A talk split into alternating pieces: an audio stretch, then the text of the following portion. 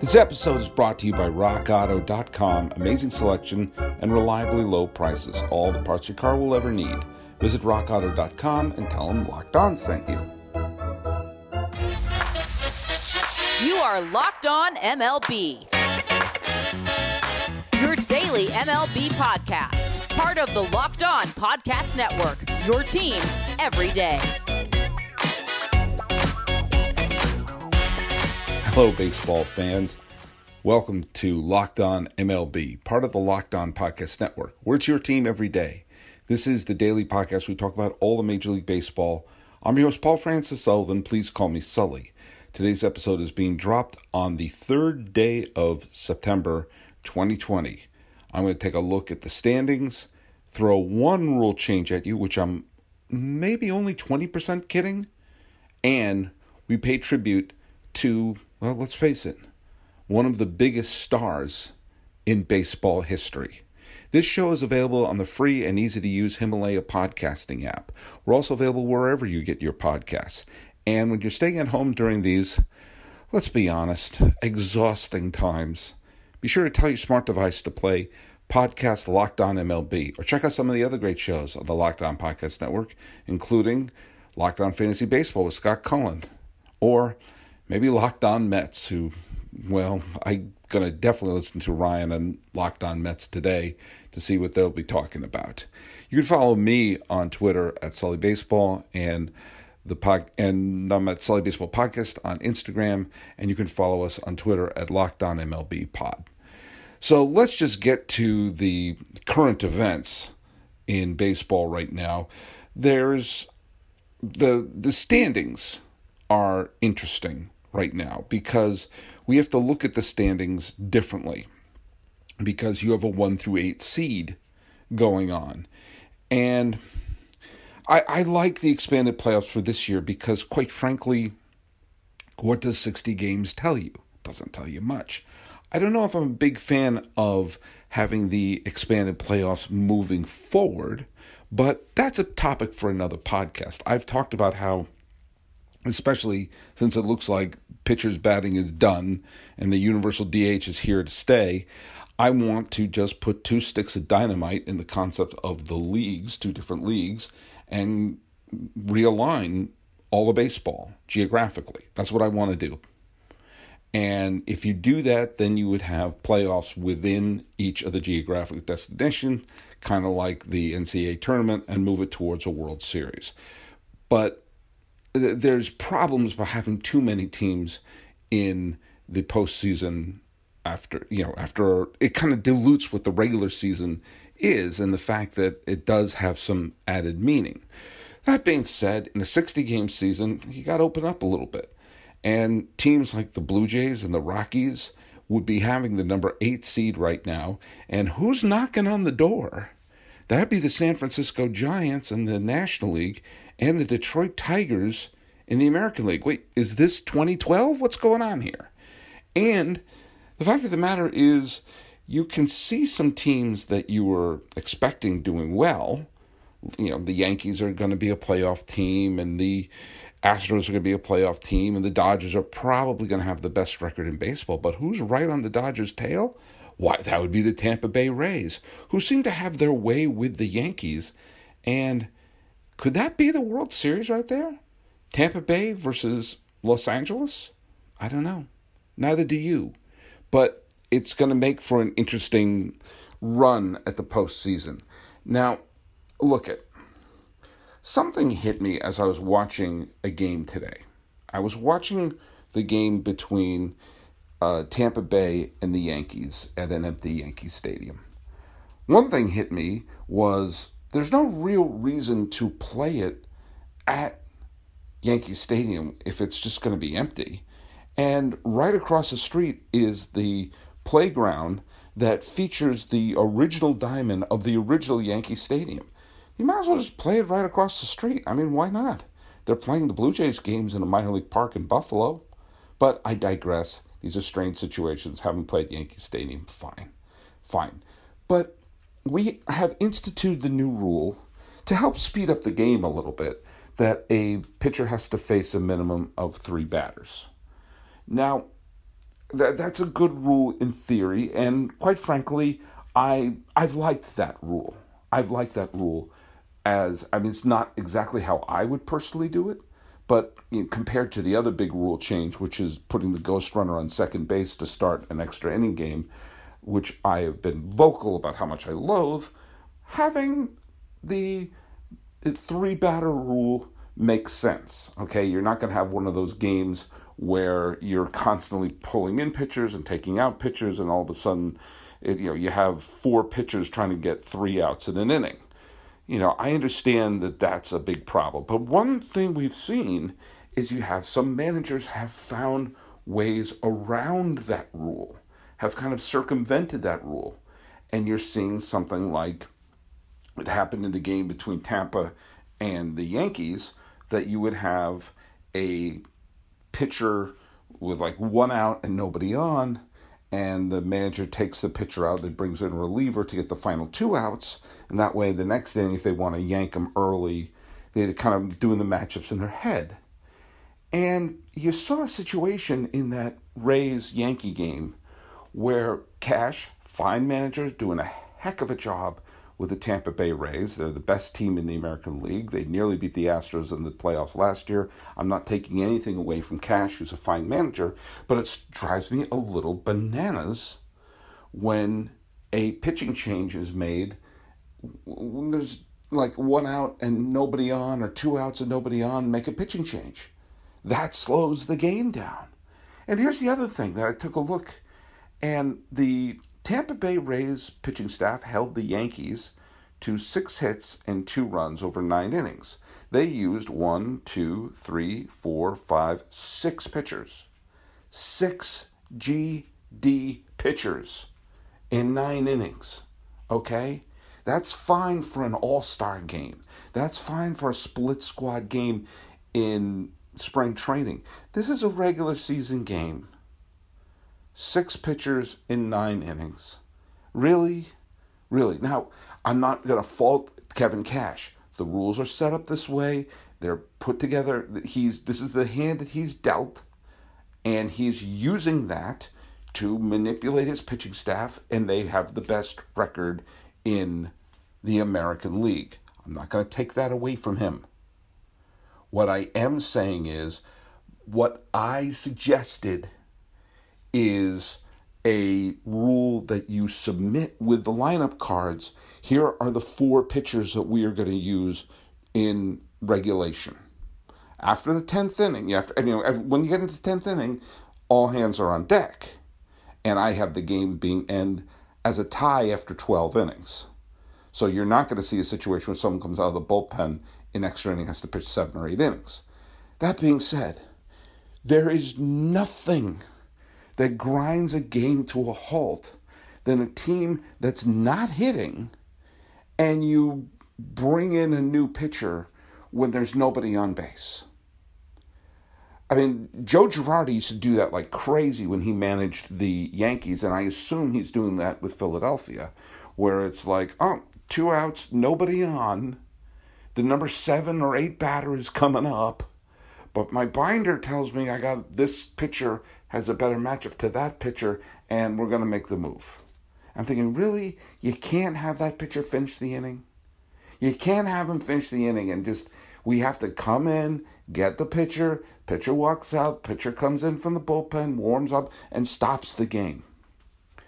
And when I saw Kevin Cash make a pitching change with nobody on base, I thought to myself, the Rays should lose a draft pick right then and there. not saying a number one pick, but do you want a number five pick? Every time a team makes a pitching change where there's nobody on base and it's not for an injury purpose, okay? There, there has to be a fine. There has to be something. They lose a draft pick. The, the, the, the next batter is rewarded first base. Something because that grinds stuff to a halt. You're a major league pitcher. And it's like, you know, one out, nobody on, we're going to make a pitching change. Why? Is he in trouble? Is he getting slapped around? Maybe have him pitch to the next batter. That will speed up the game. Do you what speeds up the pace of play? Play. Do you what gives action to the game? Playing it, not stopping it. So, uh, when I say something like they deserve to lose a draft pick, my tongue is firmly in cheek. But the point is there. Stop that. You want the game to move, then move the game. You know, things like stepping out of the box, you know, the time between innings and all that, that's fine. Speed that up too, but keep playing. If you're a major league pitcher and you've made it through the gauntlet to make it to be you're on the mound and you're facing other major league batters, and you're a team like the Yankees who do not have some of their big guns out there right now, do you want to get that batter out? I'm going to let you pitch until you get in trouble. I'm not saying have the pitcher pitch till his arm falls off, but you know, get to the end of the inning. And the you know, so when you make a pitching change, it's to start the top of the inning. And if they let up a hit, that's another story. That's a different story. But if there's nobody on base, don't make a change. If not, you lose a draft pick. And the more I say that, the more I'm like, maybe I'm not kidding. Maybe I'm drunk with power. But do you know what? When I look up and I see that a team is doing stuff like that and stopping the game, I'm thinking someone deserves to lose their job. Get your resume together because you don't have a job. But then that means you have a hole in your company because you just fired someone. So maybe what they should do is they should call Indeed. And let me tell you something Indeed.com is the number one job site in the world because Indeed gets the best people fast. Unlike other sites, Indeed gives you full control and payment flexibility over your hiring. You only pay for what you need. You can pause your account at any time, and there are no long term contracts. Plus, Indeed provides powerful tools to make your search that much easier, like sponsored jobs, which are shown to three and a half times more likely to result in a hire, with 73% of online job seekers visiting Indeed each month. Indeed is going to get you the important hire you need, just like they have for over 3 million businesses. Right now, Indeed is offering our listeners free $75 credit to boost your job post, which means more quality candidates will see it fast. Try Indeed with a free $75 credit at Indeed.com slash LockedOnMLB. This is their best offer available anywhere. Go right now to Indeed.com slash MLB. Terms and conditions apply. Offer valid through September 30th. I'll tell you another thing that happens when I see a manager make a pitching change when there's nobody on base. I'm thinking, well, do you what? I had time to kill. Might as well order some food. And during that downtime, I use Postmates. Postmates is my personal food delivery, grocery delivery, whatever kind of delivery service all year round. Anything I'm craving, Postmates can deliver. They're the largest on demand network in the United States and offer delivery from all the restaurants, grocery and convenience stores, and traditional retailers I could possibly want or need. 24 hours a day, 365 days a year. Postmates will give you what you need within the hour. No more trips to the store. You don't even know where the store is. Postmate will deliver anything to you. Download the app on iOS, Android for free. Browse local restaurants and businesses and track your delivery in real time. For a limited time, Postmates is giving our listeners $100 of free delivery credit for the first seven days. To start your free deliveries, download the app and use the code Locked On.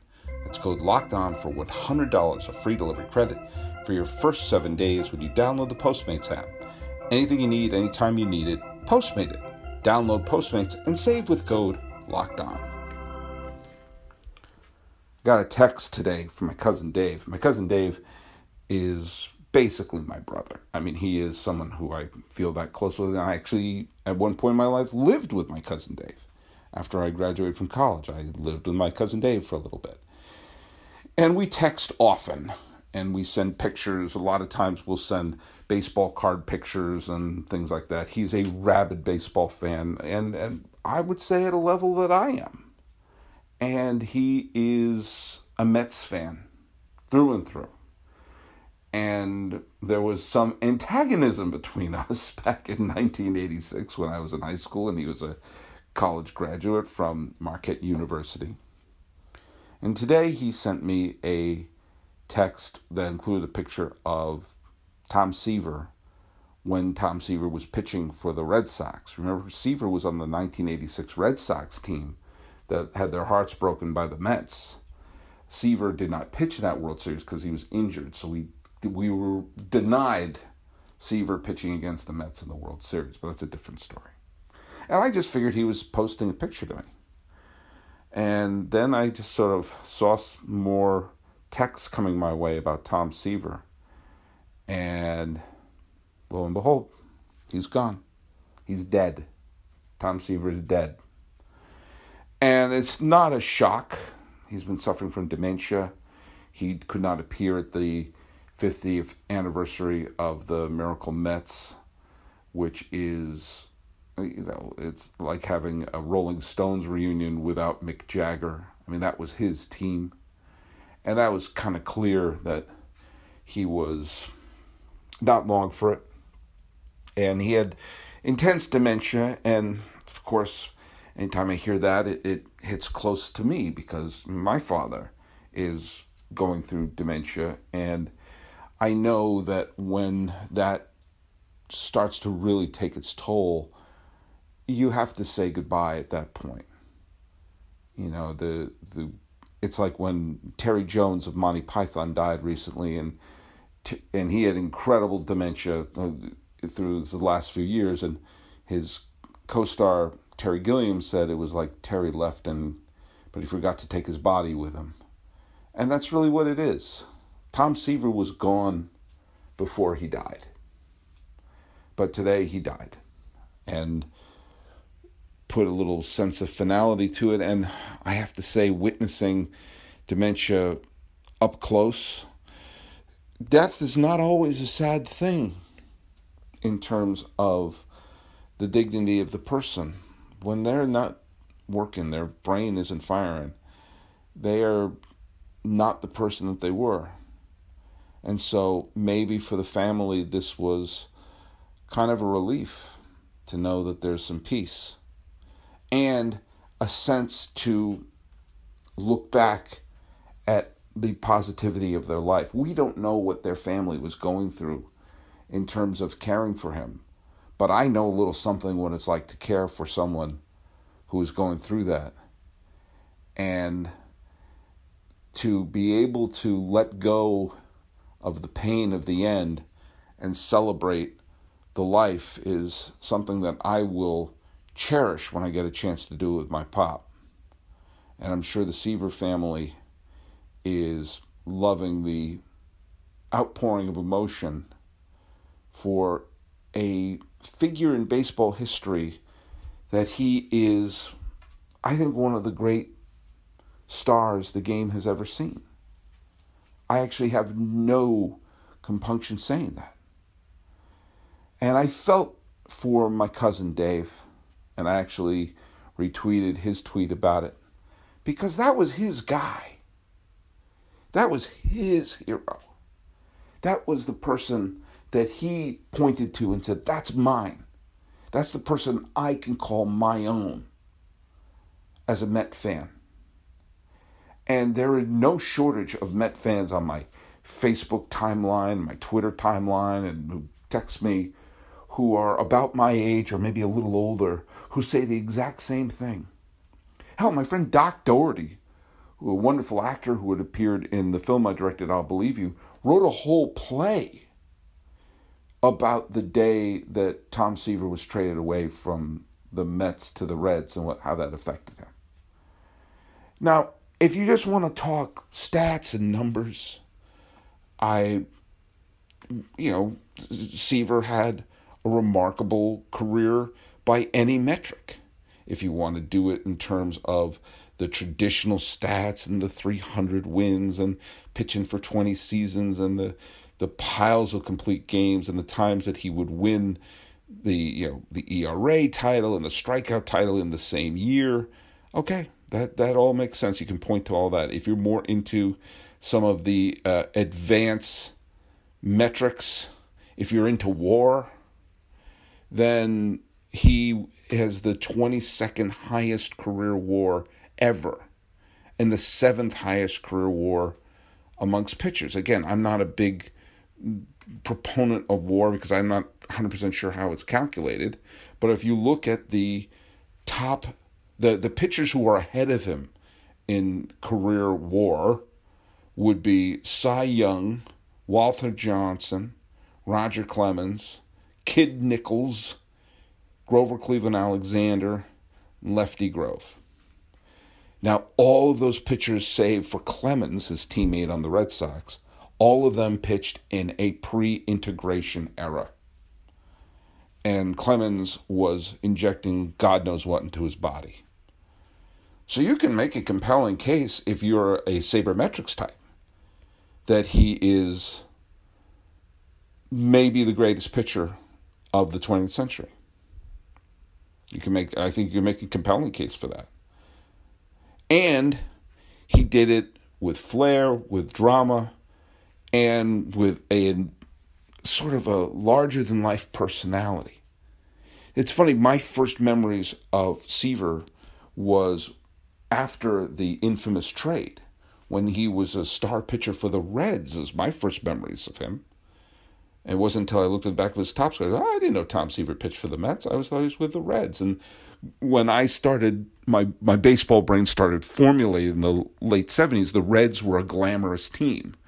They had Pete Rose for a little bit. And when I remember before he went to the Phillies, they still had Johnny Bench, they still had George Foster, they still had Joe Morgan, and they had Tom Seaver. And Tom Seaver was one of the stars there. And he pitched them into the playoffs in 79, and they should have been in the playoffs in 81 when they had the best overall record in baseball, but they were shut out of the postseason. So my early memories of him were with the Reds, but I also remembered him being on TV a lot. He did a lot of commentary, and he was one of those figures that was always someone to be interviewed regarding baseball. And eventually he went back to the Mets and played a couple years with the White Sox and he finished with the Red Sox before trying it one more time with the Mets in 87. He couldn't, you know, they gave him a tryout and it wasn't there. His impact on the game in terms of free agency is interesting because there used to be what is called a compensation pool. This is what the 81 strike, what split the 1981 season in half was fought over free agent compensation. And what ultimately they came up with, the owners and the players, was a compensation draft that if you lost a player to free agency, you could draft a player from another team that is not protected on their 40 man roster. And after the 1983 season, when the Mets had reacquired Tom Seaver, and it looked like they were going to have a ton of talent about to overflow into the major league team. They wanted to protect the Ron Darlings and Darryl Strawberries and Dwight Goodens on their roster, so they left uh, Tom Seaver unprotected, basically thinking Seaver's 39 years old, no one's going to draft him, and you know, there's almost a sense of, you know, he's with the Mets now. He belongs with the Mets. Nobody touch him. They didn't expect the Chicago White Sox drafted him. And all of a sudden, Tom Seaver was a White Sox. And he actually had a couple of very good seasons with the White Sox, and he won his 300th game wearing a White Sox uniform. But I think the disgust of what happened of Tom Seaver having to go to Chicago instead of staying in the Mets where he belonged helped end the free agent compensation draft. But I just wanted to throw that out there as a little parenthetical, uh, his effect on the game. Another thing I want to just point out is that he was one of the great pitchers of all time. I will make an argument he was one of the most entertaining announcers of all time. He had a great voice, he had a great sense of the game, had a lot of stories to tell, but my God, he was funny. He was a funny announcer. And let me tell you something. When Bill White left the Yankee broadcast booth to become the National League president, Tom Seaver was hired by the Yankees to be a play by play man alongside Phil Rizzuto. Now, I happen to love Phil Rizzuto. He's like your kooky Italian uncle with great stories and great ramblings. When Rizzuto was paired with Tom Seaver in the late 1980s, early 1990s, what resulted was probably my favorite broadcast booth of all time. And anyone who complains that Rizzuto was not good at analysis and didn't give a lot of insight and didn't know a lot about stats, you don't get it.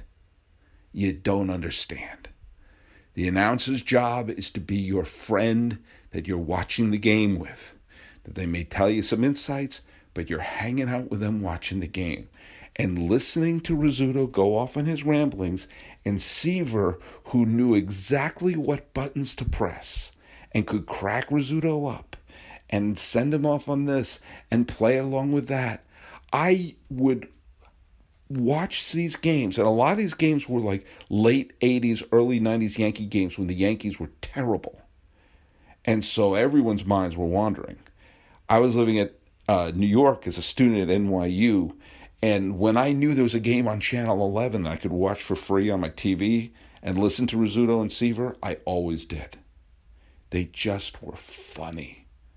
And I kept wondering why didn't Seaver do more of the national games, especially when CBS and later Fox and NBC were doing World Series games and playoff games? Why is Seaver being left out of the booth? And apparently he wasn't feeling well and his, his health was starting to fade and his travel time was lower, but ah, he was wonderful. But his main goal, his main legacy was an interesting healing for fans in New York. Let me explain you what I mean by that. The 1950s are considered to be this great uh, period of baseball in New York where the city basically dominated the game. Between 1949 and 1958, a New York team was in the World Series every single year. Every year. The only year where the Yankees were not in the World Series at that period of time was 1954 when the Indians won the American League pennant, but lo and behold, the Giants won the New York Giants won the World Series that year. And the some combination of Yankee, Dodgers, or Giants played in every single World Series from 1949 until 1966. However, the story was flipped in terms of them being New York teams. Because despite all the glamour, the glory, Mickey, Willie, and the Duke, the Dodgers left. The Giants left. And it left a hole in the heart of New York sports fans. And one of my favorite details of New York sports fandom is that when the Giants and the Dodgers left, and there was only one team in New York. In 58, 59, 60, and 61, those four years, the Yankees were the only team in New York. And the fans who were former Dodger fans and former Giant fans, fierce rivalry, those two fandoms seemed to hate each other, were left without a team and they did not adopt the Yankees. That was the unspoken bond between these two heated rivals, Giant fans and Dodger fans. It was understood they were not going to adopt the Yankees. Now, on paper, you would think they say, well, you know what? They abandoned us and New York stood by with the Yankees, so why don't we join the Yankees? It didn't work that way. That's not how fandom works. And what happened was the Mets moved into the Polo Grounds in 62. And that year they were the worst team in the history of baseball. at least of the 20th century. That same year, the Yankees won the World Series, and yet the Mets outdrew the Yankees. What had created in the vacuum of the Giants and Dodgers leaving was a new form of fan, a new evolution of New York fandom was born with the advent of the Met fan, a fan that did not exist before. And there was a sense of honor that I did not adopt the Yankees, the easy team to pick for, the winner, but I'm going through the pain of a new fandom. And think about what was forged in the pain of that fandom. You lost your team. You're now playing, watching games side by side with the fan base that I used to detest. And if you're a Dodger fan who adopted the Mets, those first few games, you would have to go to the polo grounds, the very field that your heated rivals used to play in. And they created a fandom where they say, we're going to root for the team that stinks and not the winner. Because we had our butts kicked, we had our hearts ripped out, and we are going to earn our happiness. Now, what was forged was a brand new kind of team, and eventually they played in a brand new kind of stadium. Shea Stadium was modern. It didn't look like an old timey park, which is one of the reasons why I wish Citi Field did not look like Ebbets Field. I wished it reflected this new fandom instead of the new stadium trying to harken back to the teams that moved, but I digress. What forged was a new kind of fan that as the Yankees started to crumble, and for a couple of years, New York baseball was truly bad between 1965, 66, 67, and 68. Another four year stretch. New York baseball was bad. The Mets stunk, and the Yankees were collapsing. And then came the arrival of George Thomas Seaver California kid, not a New Yorker, from USC, is the Rookie of the Year in 1967, giving Met fans some hope. And then in 1969, one of the single greatest sports moments of the 20th century, the Mets, who stunk every single year, and rooting for the team was a form of punishment, turned around and won the World Series. And in the process, it was Tom Seaver who won the Cy Young Award and nearly won the MVP. And you could have probably made a decent argument for him winning the MVP. And Seaver, with his 273 and a third innings pitch and 2.21 ERA, 25 victories, 18 complete games, pitched the Mets past the Cubs past the Braves, and shockingly past the Baltimore Orioles, who put together one of the best teams of the 1960s that year.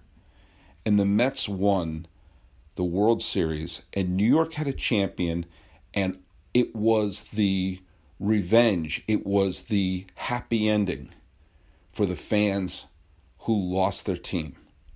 What Tom Seaver meant to that fan base specifically was the hope of a new way to love a team after their hearts had been ripped out. It was the joy that 11 years prior, they had the greatest betrayal. And suddenly, you had a new way to root for a team, a new team to love, and a new hero. And for a whole generation who was coming to age, like my cousin in the 60s, who heard about Willie and the Duke and Jackie and Leo Durocher and all the figures from the Giants and Dodgers, but that must have seemed like it took place during the Cretaceous period. They had their New York hero. He was the first major New York baseball hero to be forged in the 1960s. Think about the stars that the Yankees had. You had Maris for a couple of years, but most of them were the aging Whitey Fords and Yogi Berras and Mickey Mantles and Elston Howards who all played in the 50s. This was saying there's a new generation, there's a new team, there's a new reason to have hope, there's a new fandom. And Tom Seaver was that. And he was the Mets. And he was the greatest Met of them all. When you think about Met history, they don't have a superstar slugger who spent their entire season or their entire prime in a Met uniform. There is no Clemente with the Mets. There's no Aaron. There's no Mays. There's no Bonds. There's no Williams. There's no DiMaggio. There's no Stan Musial. There's no Hank Greenberg. Yes, you have Piazza, but he had a bunch of his best years with Los Angeles. Yes, you had David Wright, but he wasn't a Hall of Famer. He had a couple of great years. So Tom Seaver is the greatest Met statistically, and he was the hero of a new fan base and a new kind of fandom. I know this podcast went long, but do you know what? When you're Tom Seaver, you deserve to have this type of tribute. And when you're one of the greatest pitchers of all time, period, end of sentence, you should be saluted. And I hope the Seaver family can see the impact that he had. And I hope that they have peace because now he is one for the ages. I know my cousin loves him. All Met fans do. He was the franchise. So go to the free and easy to use Himalaya podcasting app and all the places where you can listen to podcasts. This has been Locked On MLB for the third day of September 2020. I'm your host, Paul Francis Sullivan. Please call me Sully.